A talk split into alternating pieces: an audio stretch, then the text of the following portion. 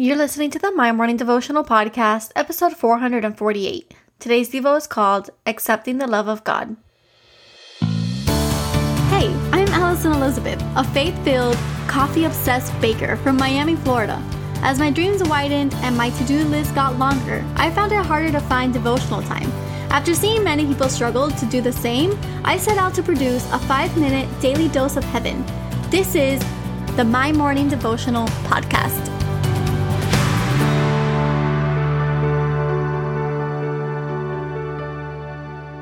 Good morning, everybody. Happy Wednesday. Welcome back to another episode of the My Morning Devotional Podcast. If today is your first day tuning in, welcome to this community. My name is Ali, and what we do here is pray together every day, Monday through Friday. We have a Facebook community that you can become a part of today. The link is in the description below, and you can pray over others and also ask for prayer requests from people as well. We also have a Patreon community and an Instagram that you can join and be a part of. And now, for everybody else tuning in day in and day out, I welcome you back. I hope that you've had a beautiful week so far and that you are truly enjoying this little mini love series. So, today we're going to be talking about accepting the love of God. And it's something that I used to struggle with a lot until, um, and probably something that I still struggle with, but recently I really understood the power of accepting his purest love and so it's something that I like to touch back on uh, daily when I you know when I talk to him on my own. And uh, we're going to be reading out of Romans chapter 8 verses 35 to 39 in the message version and it says so what do you think? With God on our side like this how can we lose if God didn't hesitate to put everything on the line for us, embracing our condition and exposing himself to the worst by sending his one and only son, is there anything else he wouldn't gladly and freely do for us? And who would dare tangle with God by messing with one of God's chosen? Who would dare even point a finger? The one who died for us and who was raised to life for us, is in the presence of God at this very moment, sticking up for us. Do you think anyone is going to be able to drive a wedge between us and Christ's love for us? There is no way. No trouble, not hard times, not hatred, not hunger, not homelessness, not bullying threats, not backstabbing, not even the worst sins listed in scripture they kill us in cold blood because they hate you. We're sitting ducks. They pick us off one by one. None of this fazes us because Jesus loves us.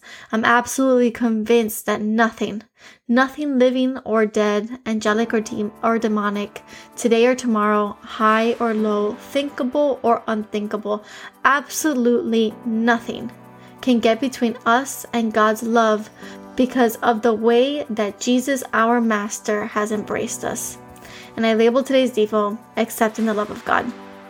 This version of the passage is probably my favorite because it really lays it out for us in black and white. There it is. There is nothing in this world that can separate us from the love of God. But the question is, why is it so hard for us to accept it? Why is it that in scripture it's listed that we're sitting ducks. They pick us off one by one. They kill us in cold blood because they hate you. Why does the world hate christ so much? Now i think that our success in life comes from perception and i'm going to tie it back together.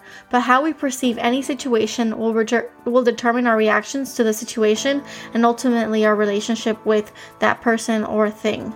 The example is text messages. A tone in a text or a tone in an email can be completely taken out of context, and we can really hurt a relationship without even speaking a word to the person. In the world that I work in, we have clients, and oftentimes we introduce ourselves to our clients in an email before our initial phone call. And so much can be misunderstood in an email exchange if the person reading the email has very little knowledge of the marketing terminology or if they read a sentence with the wrong punctuation.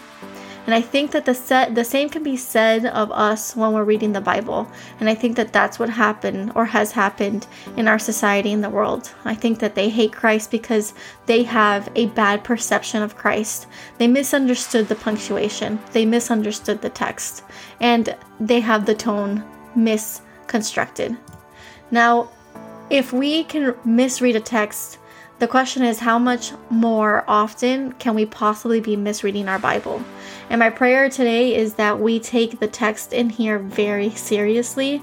And in order to do so, we really have to boldly accept the truths that are outlined here.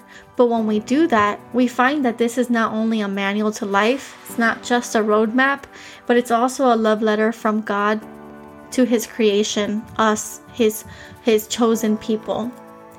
So all we need to do is make sure that we always make it a point to understand his text, to understand his word, to understand why he has given us this roadmap, and then to freely accept the love of Christ, to freely accept the fact that he sent his only son for you and for me, to really understand why that was necessary and why that happened, and how today you and I get to live in that freedom.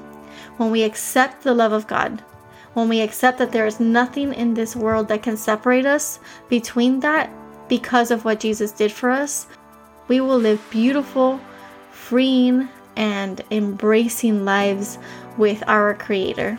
So, the prayer for today Father God, we love you so much, and we know that there is nothing that can separate you from the love that you have for us. Today we commit to reading your word, reflecting, and accepting your pure love. We thank you for loving us with the magnitude that you do. We thank you for sending your only Son for us. We pray that you bless this beautiful Wednesday, and it is always in your Son's holy name that we pray, day in and day out. Amen. So there you have it, your five minute daily dose of heaven. Thank you for tuning in today. I pray these devotionals empower you to take on your day. Make sure to follow the My Morning Devotional account on Instagram at My Morning Devo. There you will find quick links to subscribe to our podcast and the written devotionals. Until tomorrow, I pray that not only your latte is strong, but your love for Jesus is stronger.